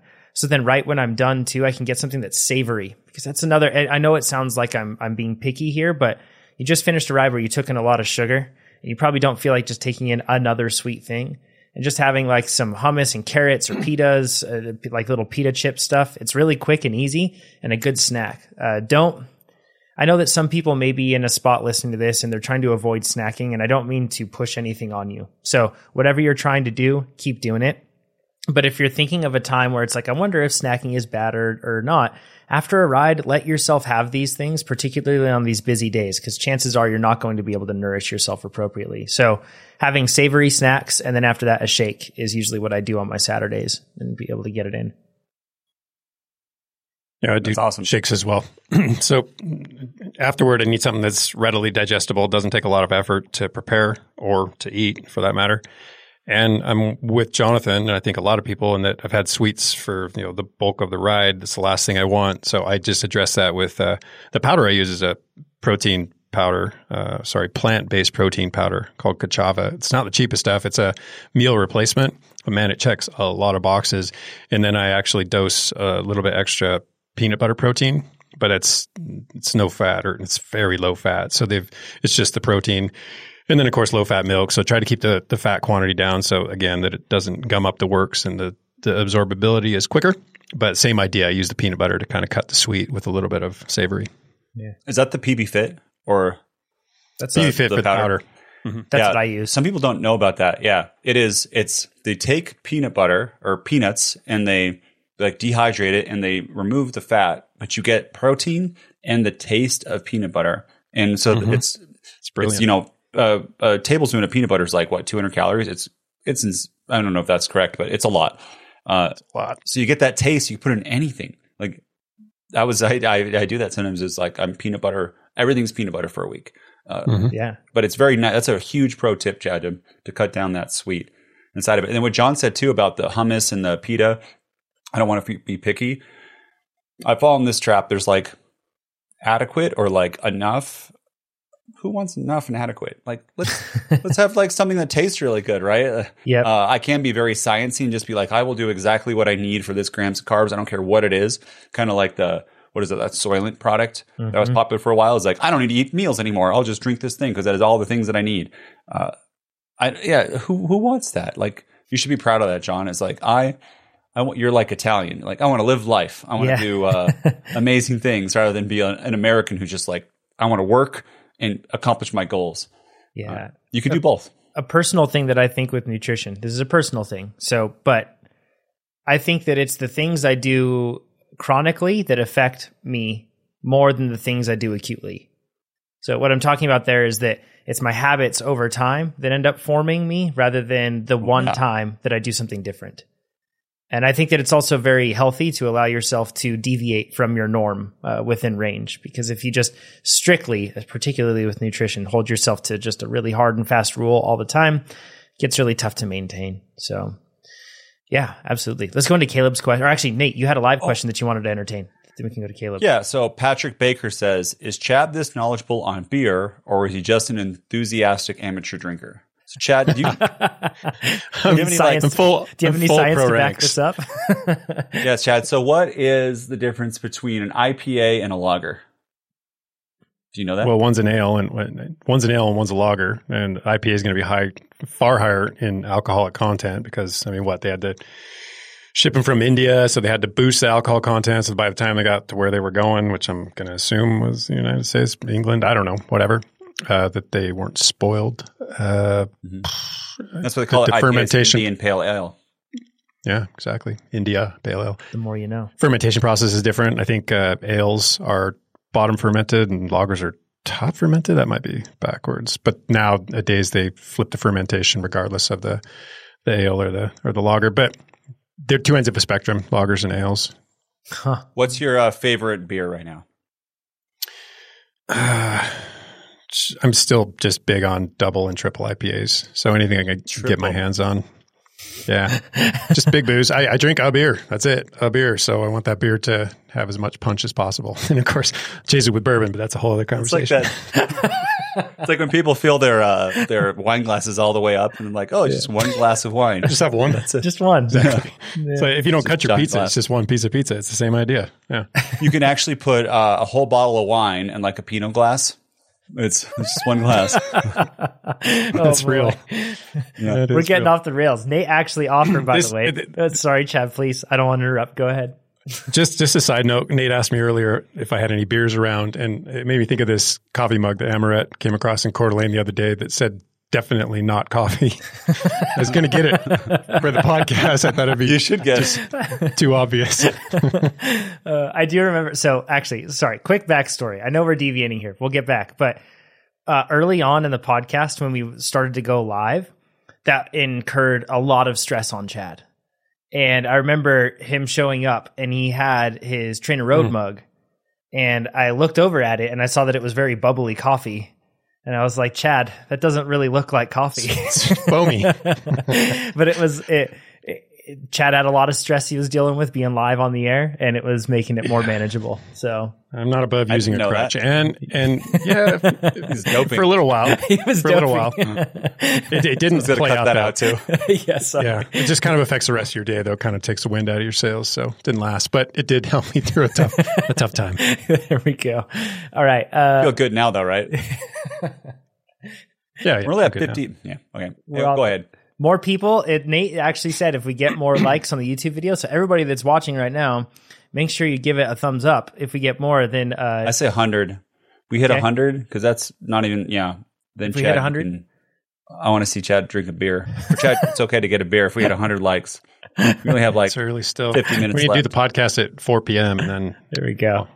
no problem. Let's get into Caleb's question. He says, I have a question about breathing during rest intervals. Anyone who's played team sports or ran will have probably had the experience of being told to put their hands on their head right after an effort when they're breathing heavily. The logic being, and I, I don't, I want to make sure that we reinforce this logic and assumption. We're not talking science here. The logic behind this being stretching your arms out allows you to take larger breaths that you, and you won't be constricting your lungs. I've never seen any proof of this concept though. However, because of my time playing team sports where I was given this directive during rest intervals of an indoor interval workout, I will instinctively sit up and put my hands on my head while I am catching my breath. So is there any evidence to support the practice of putting your hands on your head during rest intervals? Should I be keeping my hands on the bars or does it even matter at all? And I should just be default and I should just default to my personal preference. Big thanks to the entire TrainerRoad team for all that you do. Nate, did you want to jump in first? I know the answer. I don't. There's no notes on this one, but I actually know the answer. Is uh, this is actually BS. It, it slows down your recovery to put your hands up.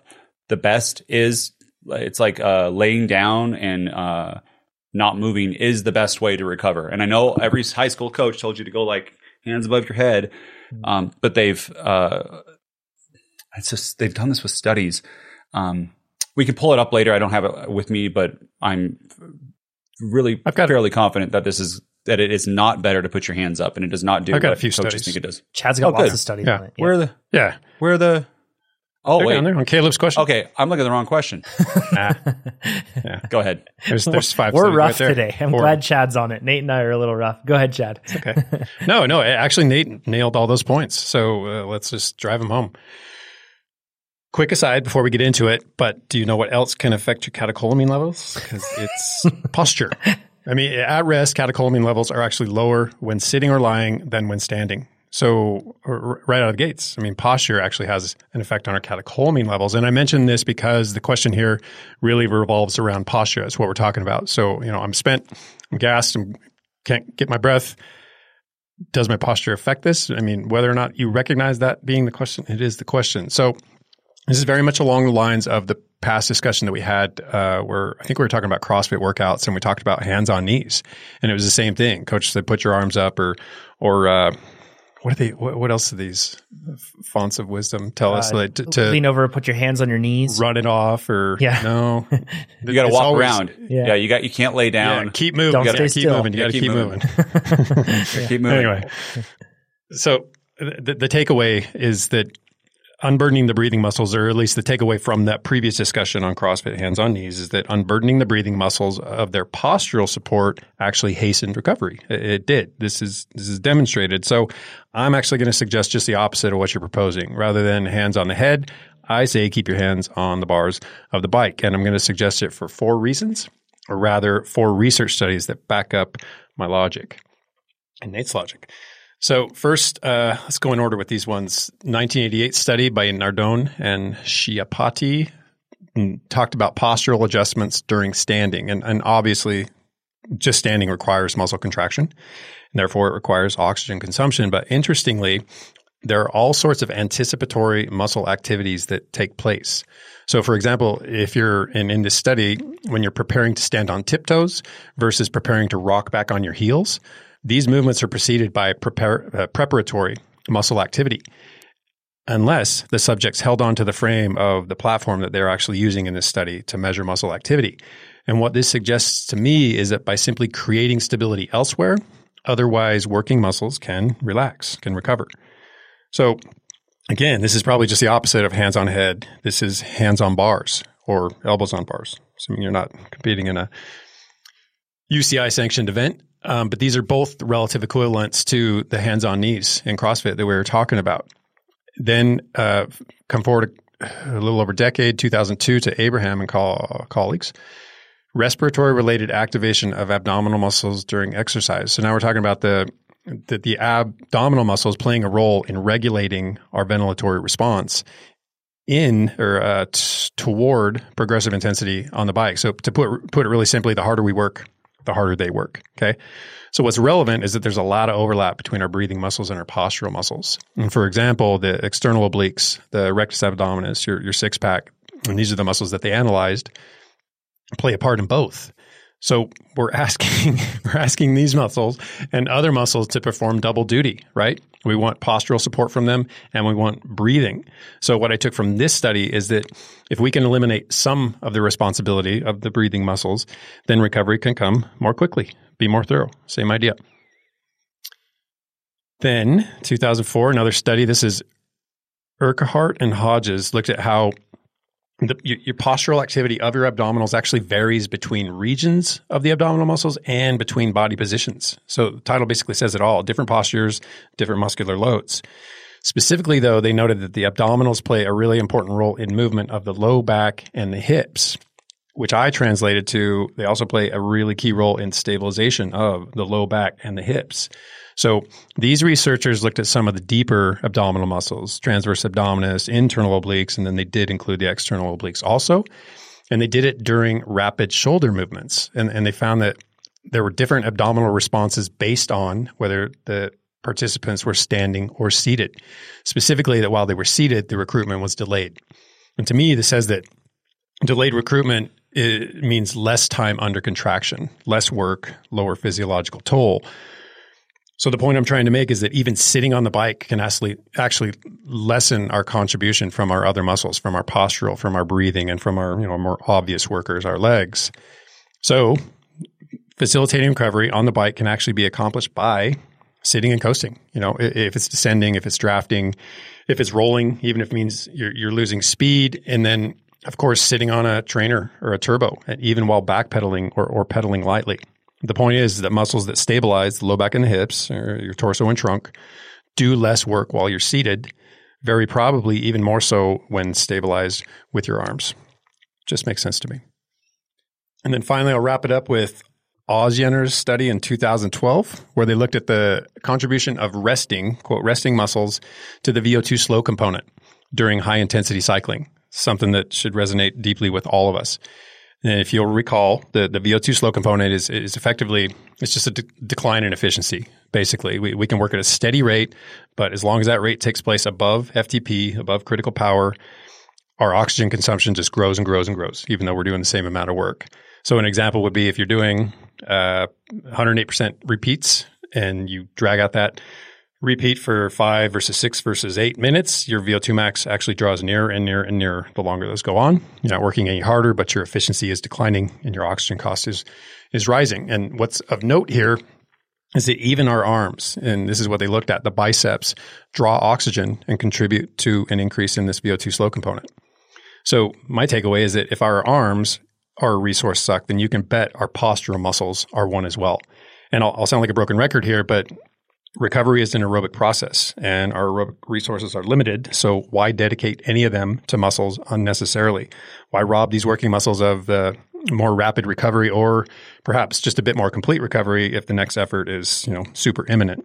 Why not reduce their requirements when possible? Uh, a safe bet at all times is to give yourself the best chance to recover, right, Chad? We're not just talking in between workouts or in between training phases, but then we're also talking about in between intervals. If well, just even think about what it, what it's like when you're doing, you know, like a 90% effort with your hands on the bars and you sit up and continue that 90% effort. Everything gets a little bit harder. Mm-hmm. And yeah, you're not as biomechanically leveraged as well. I, I get that. But you're also now tasking muscles that didn't have to do work with work. Yep. It's, uh, I think we've yep. all seen it too. You get on the trainer, you sit up and you think that it might be beneficial or something else. Uh, it's an easy way to look at it is just look at your heart rate. And a lot of the time, it, if you're cruising at the same rate and then you just sit up and change that posture, your heart rate will go up. It's it's not uncommon. So yeah, and Chad, there's a good science to back up that I was thinking of. that exists with sorry, this. Sorry, sorry, sorry. Go ahead. Sorry, go ahead, Nate. Thought you were done. Uh, study in uh, 2019, what they did is they had people run for four minutes at 90, 95% heart rate with three minutes of passive recovery. Um, two ways, one with hands on knees, one with hands on head. And what they did is measured how Nate, can you move your mic up to like you? Johnson. Sorry, go ahead. Yes. Does this not is this there not go. good? Better. It's better. Okay. Um, what they did is they measured uh, how much your heart rate recovery is, just what John just said, and hands on knee one, and it was significant, like ten beats per minute in that one 60 seconds. And that, it, you ever go between intervals and you like you look at your heart rate and you see like in the rest period like how low it goes back, and sometimes when it doesn't go low, you're like, uh oh. This is going to be really hard, uh, but when it does go really low, you feel good. Like, yeah, I can do the next one. I'm, I, I can do more intervals at this. So that's another one a- testing this exact thing with what you want a lower heart rate between intervals. There's a physiological trade off with that too. So there are times where we actually want to maintain a high oxygen uptake. So we want to keep on working. We don't necessarily want our heart rate to fall. And it's kind of what we were talking about earlier. When you move into the specialty phases, you want to be able to do a ton of work without a ton of recovery. And it's the same idea. So there are points, and, and don't question it when you encounter it in a workout where the recovery may seem insufficient, where your heart rate doesn't come down to where you'd like it to come down, and you think Yeah. therefore your work's going to be a little less productive. It's intentional and, and it's forcing you to still be productive, even though you don't get to get as comfortably recovered as you might like. but don't put your hands on your head thinking that's going to make you like your ftp higher like it's it is less No. recovery but it's the it's the power of the interval that's going to make you faster inside of it so still recover as much as you can and the Yeah. progression levels are going to push it so that it's the right amount for you uh, don't And- try and to like push it- pedal in the recovery or something like that like Sure, uh, and they should push it in such a way that you want to to soak up as much recovery as possible. You wouldn't even consider taking your hands off the bars because you recognize as soon as they come off the bars, oh, this is already more uncomfortable. Hands are back on the bars. Ideally, you're working hard enough that you don't even get to uh, consider changes in po- posture. for sure. chad we hit 102 likes So it's- What does that mean? Oh, I have to drink a beer. you don't have Really to not. as your uh, CEO, but if I will you drink. Uh, want to, I'll drink one for everybody at about four o'clock this afternoon. Is that? Aw. And when he says he drink Give one give for about seven everybody, hours. I just want to clarify. He doesn't Yeah, one- drink one for each 100 person. 102? I better get cracking now. yeah, man, Chad, we've had to caveat a whole lot of things here. Um, uh, thanks everybody for joining us in the live chat. Um, we have one more question, Chad. I'm not sure if we want to cover one this week or if we want to push it to the following, and maybe we can just answer some rapid fire questions the audience has that are joining us in the live chat. What do you say? Uh, we, we can cover it. I don't. It's not. It's kind of an easy question to answer. I mean, we don't. I don't know that we need to dive on this one. I think we can all just kind of talk about how we deal with urgency. Cool. During. The, I don't want to give anything away. If you want to Yeah, I'll get into it then. ask the question. Van said, had a question about hydration and finding balance between over and under hydration, uh, meaning over hydrating versus under hydrating, not hydrating during over unders. Again, uh, when I do my TrainerRoad workouts, I drink about 22 to 26 ounces of sports drink an hour with two to three gels an hour. I also use a fan for cooling, and I feel like this should be just right, but I always have to stop multiple times a workout to pee. Does this mean I'm overhydrating? And shouldn't I be losing a lot through sweat so I wouldn't have to pee? What's weird is that the pee varies in color, but I always end up having to go. It wouldn't be so bad if it was just the workouts, but it happens in events too. I've had to stop to pee right when the hitters are, were, were going up the road during a fondo, and that was my race over. So everyone always says we have to hydrate, but I almost feel like I have to pee, or almost always feeling like I have to pee uh, means that maybe I'm doing too much. I drink when I'm thirsty throughout the day, so I'm guessing about 40 ounces a day outside of my workouts. Help me find the right amount. Thanks for the great product. It helped me stay motivated and fit and able to tackle long events even on just four to eight hours a week. Way to go. I like that. Five stars all around. Don't have to put in big volume to get big results. Good job, Van. Uh, okay. Chad, where do you want to start with this one? really kind of want to keep this one quite simple and just recognize because we've talked about this a number of times that hydration is a balance between the water, not, not the fluid, but the water that you ingest and sodium levels. So if those two things are out of balance, then hydration or hyperhydration or dehydration are all things that are on the table. So the so the, big push these days is to maintain sodium levels, and with good reason, because sodium is the electrolyte that circulates in our uh, extracellular space, so the interstitial fluid. So it's outside of the cells, and it's this fluid that we lose or give up when we offload heat via sweating. So if we don't have, and then of course on the inside the cells, there's the potassium, there's a whole sodium potassium pump, and this uh, osmotic gradient, and, and all these technical things that take place. But the fact is, if we don't have enough sodium, we can't hold water.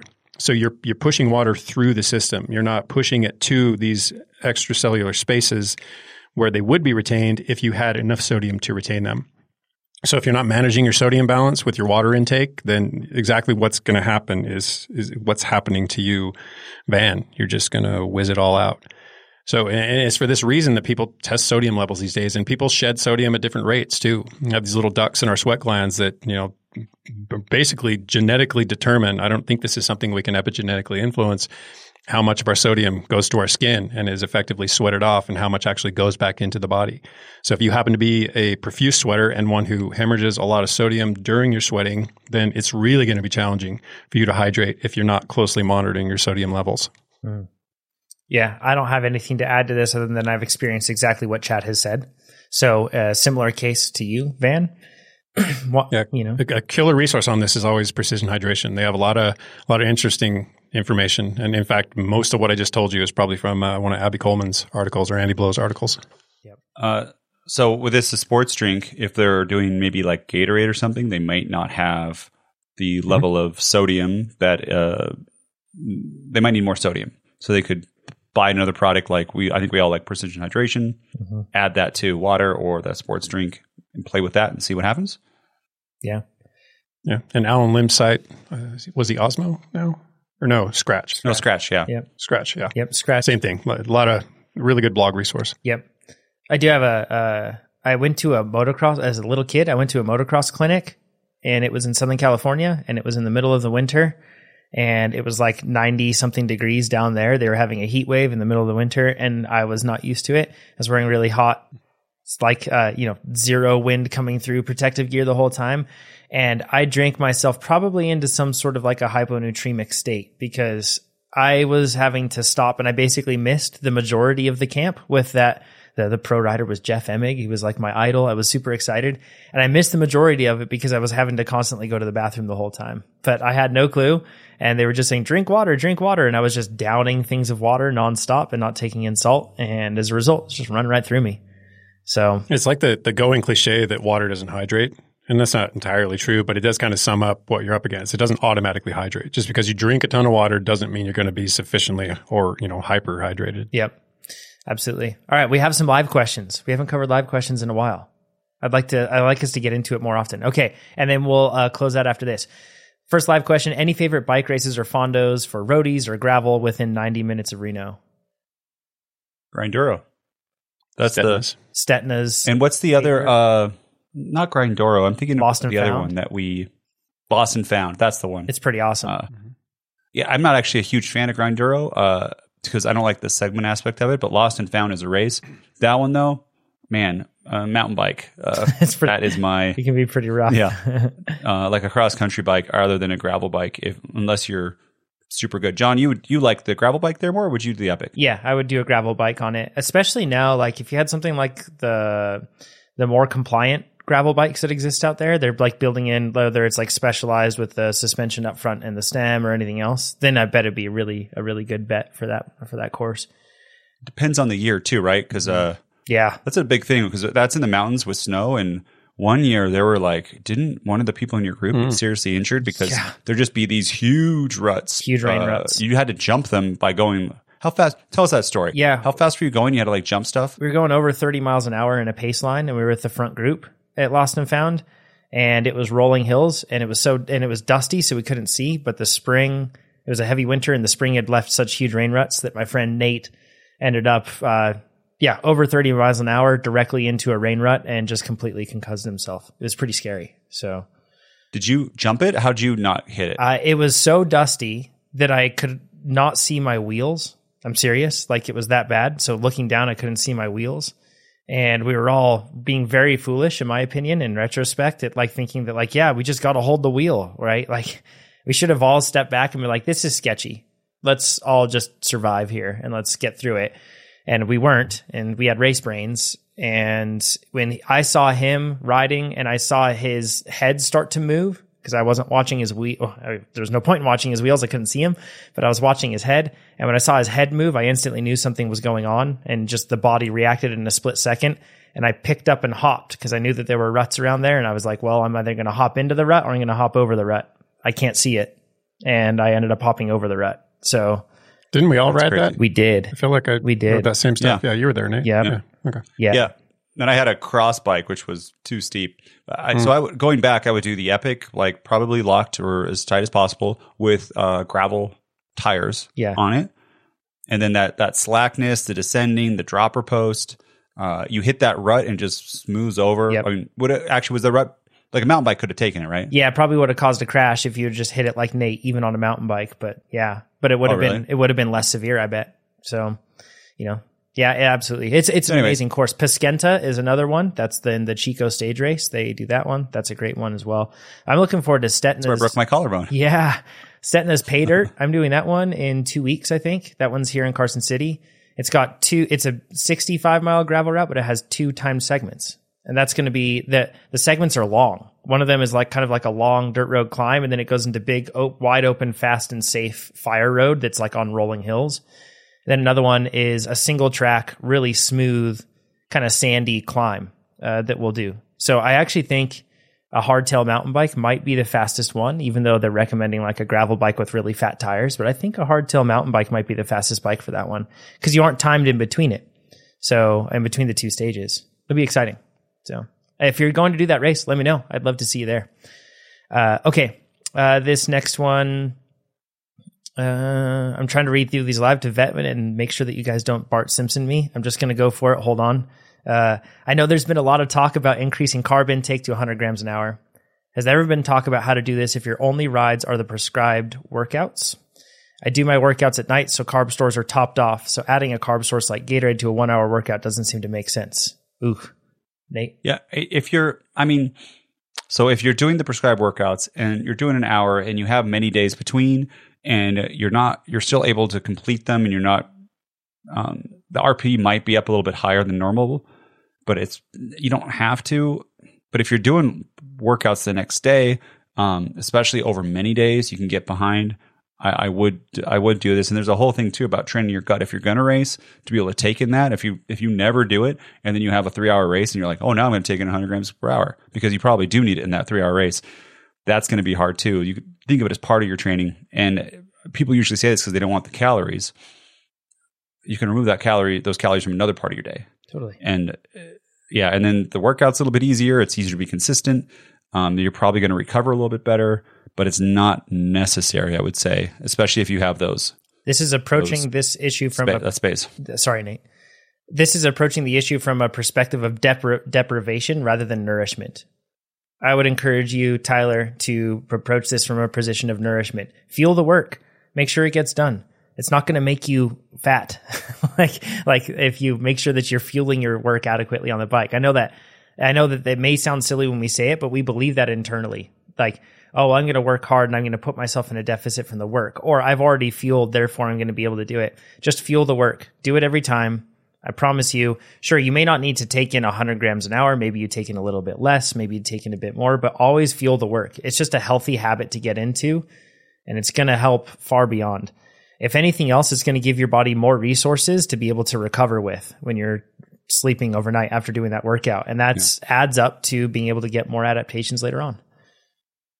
Side note, Mm. John, we're not going to say who it is or what the result preliminary results are, Mm. but we have funded a study to see if uh, that you know 90 is actually actually 90. Uh, different ways to measure it to see how high you can go. Can you go to 140, 120, 160 grams per hour?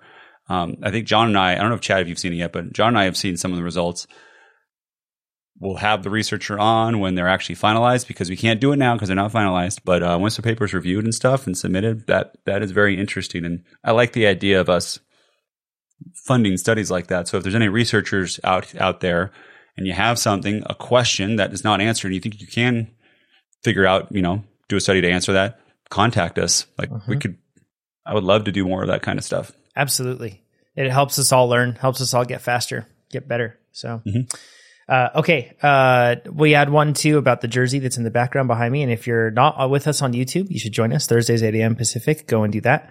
That's my Cape Epic jersey. And I did frame it myself. I'm proud of that one. So it's got the number in there and Is everything that hard? uh, to frame, the Frame it? jersey. Yeah, it was hard. Yeah. Yeah, yeah. Did you sign Well, it? yeah. let's, let's keep that Did card. I sign it to Jonathan from Jonathan? yeah, yeah. No, I, Jonathan, best. tailwinds for Jonathan. that's good. I like that, Chad. No, I did not sign it. No, I'm proud of that one. I've got the medal. Did in you there. wash it? No, I didn't even wash it. So um, it's a it's a nasty jersey, and it's going to stay in there. I wanted it. I didn't want the mud to come off. I didn't want all that stuff. flavor sealed. Yeah, yeah. That's disgusting, Chad. But yeah, yeah, it's my jersey. I'm proud of that one. So, okay. Uh, next, uh, last one is I'm a shift worker and I'm wondering what are the best methods to keep training more stable. I assume what they mean is consistent with the involved struggles. Uh, I meant that it looks like they work days and then at times then they work nights and they're struggling to keep up with eating and sleeping when you go to the night shift and how it gets complicated and then it all leads to burnout. I'm some I'm paraphrasing here. So uh, Nathan, uh, that's uh we've covered shift work quite a few times on the podcast and it is something that you you there's no way to like circumnavigate it it is difficult and to be able to adapt to that and you should expect adaptation periods if you're a rotating shift work that's just going to happen uh my recommendation on this case nathan is to look at how much you're trying to fit in. And if you're trying to fit in too much and training is becoming discouraging for you try to look into lower volume training. You might be able to get more benefit for doing less and then the rest of your life won't be so crazy. And then also when we're talking about nourishing yourself just always plan on making sure that you're taking in carbohydrate when you're on the bike. I've gone into workouts where i'm like oh i wasn't able to eat lunch because i had a busy day i have my workout so as i'm getting ready i start taking in carbohydrate and i take carbohydrate in on the bike and you know what my body is able to get through that workout just fine so if I was just trying to plan on getting through my workouts by the nutrition I took in earlier in the day, that means I have a, a dependency that sometimes is out of my control. I want to remove dependencies and I want to be able to control that. So always plan on fueling yourself when you get on the bike. That's my advice. Anybody else have anything for Nathan? That's a great way. Is that what you're saying? Is the recovery might be longer because of all the extra stress. So going to a lower volume and having those extra days between will make it so you could actually recover and you know have the compensation and then go back and uh, hit the next workout. Yep, absolutely. Amazing. Yep. Thanks everybody for joining us. If you are listening to this and you haven't got a TrainerRoad and signed up, I don't know what you're waiting for. You've probably been listening to this for a long time. You should go and give it a shot. Try adaptive training. See how fast it makes you for the races that you have coming up. It's fantastic. Use AI FTP detection. Go to trainerroad.com slash sign up or just go there and you can hit the sign up button. Sure.com, yeah. And I am going to look on Spotify right now. I'm sorry, this is bad podcasting probably, but I want to see how high we are on ratings compared to another one. And I'm going to see if we are up 1.6. Let's see. We need 300 ratings. So everybody listen to this podcast. Rate. We are getting close. Every week we're getting closer, but we need more ratings to be able to be number one rated on Spotify. We're getting close. We're number one on iTunes. We need it here. Five stars. And if we don't deserve five stars, let us know. Submit your questions at trainerroad.com slash podcast. And we'll talk to you all next week when we are the number one podcast rated on Spotify. On spot for for cycling. Yes, for cycling. not I should, general. I should be clear. Lots of caveats in this. Yeah, yeah, that's a good one. Yeah. All right. Thanks, Ted, everybody. you better get started to those hundred beers. As soon as we sign up. All right. Yeah. See y'all. Bye, Bye. buddy.